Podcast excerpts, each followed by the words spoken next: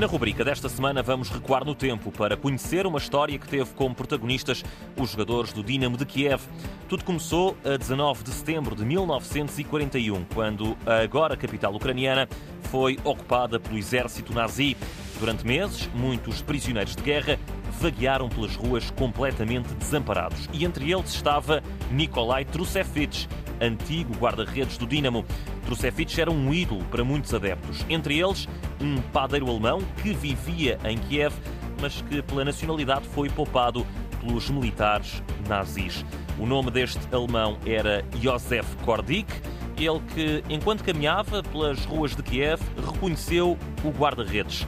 Surpreendido com aquilo que via, Kordik decidiu, ainda que de forma ilegal, convidar o então atleta para trabalhar na padaria. E foi a partir desse momento que tudo mudou. Trusevich, agora empregado, foi à procura dos colegas pelas ruas de Kiev e, à medida que os foi encontrando, o padeiro alemão arranjou trabalho para todos. Assim, em poucas semanas, a padaria escondia a equipa inteira do Dínamo de Kiev.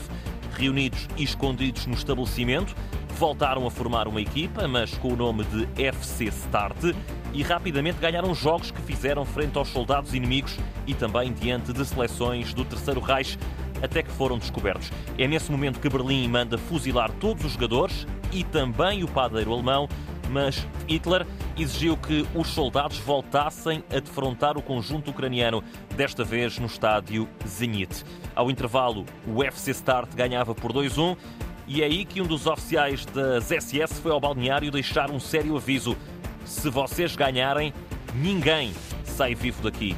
Apesar desta ameaça, os jogadores ucranianos foram para o jogo, para vencer, e ganharam mesmo por cinco a três.